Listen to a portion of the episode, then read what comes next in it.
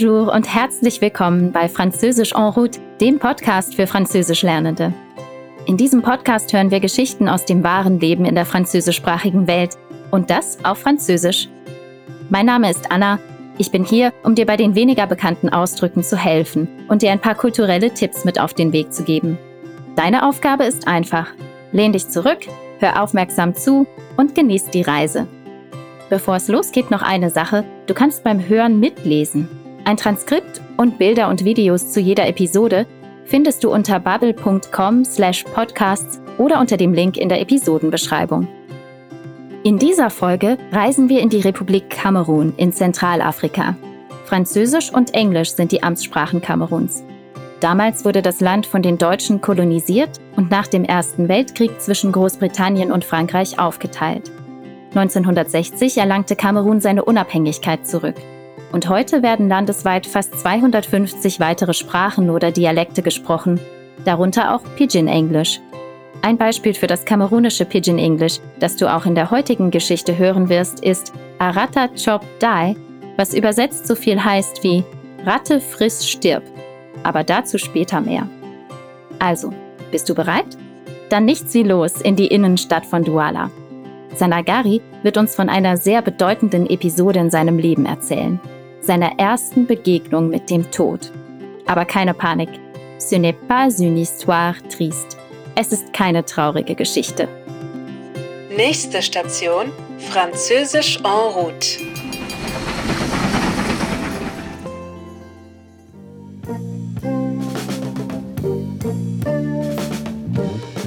Je m'appelle Sanagari et je vais vous raconter un épisode très marquant de ma vie. Ma première rencontre avec la mort. Mais ne vous inquiétez pas, ce n'est pas une histoire triste. À l'époque, je suis un petit garçon, j'ai 6 ou 7 ans, je crois, et je vis à Douala avec ma mère. Douala, c'est la capitale économique du Cameroun et nous, on habite dans un quartier résidentiel de Bali, à l'ouest de la ville. On a une maison dans une cité où il y a plein d'enfants. Attention, je dis cité, mais je ne parle pas des quartiers pauvres des banlieues françaises avec de grands immeubles gris. Non. Ma cité, c'est comme un petit village avec des maisons où tout le monde se connaît. Zu diesem Zeitpunkt ist Sanagari ein kleiner Junge und lebt mit seiner Mutter in Douala, der wirtschaftlichen Hauptstadt Kameruns. Sanagari und seine Mutter leben in einem Wohnviertel namens Bali im Westen der Stadt. Sie haben ein Haus in einer Cité, einem sozialen Wohnprojekt, das voller Kinder ist.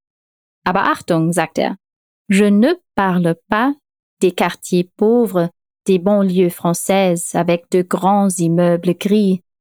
Er spricht nicht von den armen Vierteln der französischen Vorstädte mit ihren hohen grauen Hochhäusern. Nein, es ist eher ein kleines Dorf, jeder jeden. Dans ma cité, je suis un enfant heureux. Devant la maison, il y a une grande cour où je joue souvent avec mes voisins. On a aussi un puits pour laver les vêtements, mais nous, on s'amuse avec l'eau. Autour de ma cité, il y a des commerces, une station essence, un hôpital et un marché. Avec les copains, on adore aller acheter du lait en poudre et des sucettes au marché. C'est délicieux. Sanagari ist ein glückliches Kind. Hinter seinem Haus gibt es einen großen Hof, wo er oft mit den Nachbarskindern spielt. Und es gibt einen Brunnen, un puits, zum Wäschewaschen, der natürlich auch zum Spielen genutzt wird. In der Umgebung der Cité gibt es Geschäfte, eine Tankstelle, ein Krankenhaus und einen Markt, wo er und seine Freunde gerne Milchpulver und Lutscher kaufen. Klingt nach einem spaßigen Ort zum Großwerden, oder? Un après-midi, je vais chez mon meilleur ami, René. Ce jour-là, on est très content parce que son père n'est pas là. D'habitude, comme le père de René est très sévère, il faut bien se tenir. Alors, on joue à des jeux de société calmes. Mais là, c'est différent. On a la maison pour nous. On peut aller partout. Personne ne surveille. On décide de jouer à cache-cache. Mon ami compte et moi, je me cache sous une table. Il commence à me chercher, mais il ne me trouve pas. Je ne fais aucun bruit. Soudain, je me retourne et je vois un autre enfant sous la table. Eines Nachmittags besucht Sanagari seinen Freund René. Die Kinder freuen sich sehr, denn an diesem Tag ist Renés Vater außer Haus. Der ist sehr streng und normalerweise müssen sie sich gut benehmen und leise Brettspiele spielen. Aber heute haben sie das Haus für sich allein. Sie können tun, was sie wollen. Personne ne surveille. Niemand kontrolliert sie. Die Kinder beschließen, Kasch-Kasch zu spielen, also Verstecken oder wortwörtlich Versteck, Versteck. René zählt und Sanagari versteckt sich unter einem Tisch. Er macht keinen Mucks. Je ne fais aucun bruit. Doch dann dreht sich Sanagari um und sieht ein anderes Kind. Wer ist das und was macht es dort? C'est mon autre voisin, Baba. Mais qu'est-ce qu'il fait là Ah non René va nous entendre, je lui dis. Chut Mais il rit et me met quelque chose dans la bouche. Le goût est horrible. Je crache vite. C'est une petite boule blanche. Je panique. Parce que je réalise que c'est très grave. C'est de la ratachopdai. Le nom en pidgin d'un poison qui sert à tuer les rats. C'est sûr, je vais mourir. Baba continue de rire et moi, je ne dis rien. Je cours à la maison. Das Kind unter dem Tisch ist sein anderer Nachbar, Baba. Aus Angst, René könnte sie hören, bittet Sanagari Baba still zu sein. Aber der grinst nur und steckt Sanagari ein kleines weißes Kügelchen in den Mund. Le goût est horrible. Je crache vite. Der Geschmack ist furchtbar. Ich spucke es schnell wieder aus, sagt er. Die Lage ist ernst. Sanagari gerät in Panik.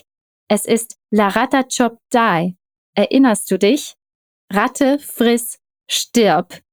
Das ist der Pidgin-Name für Rattengift. Sanagari ist sich sicher, dass er sterben wird. Baba lacht weiter, aber Sanagari sagt nichts und rennt nach Hause. Je ne dis rien. Je cours à la maison. Le chemin vers la maison me semble très, très long. Quand j'arrive, je cherche ma mère. Maman Mais elle dort dans sa chambre. Alors, je monte sur son lit et je m'allonge à côté d'elle.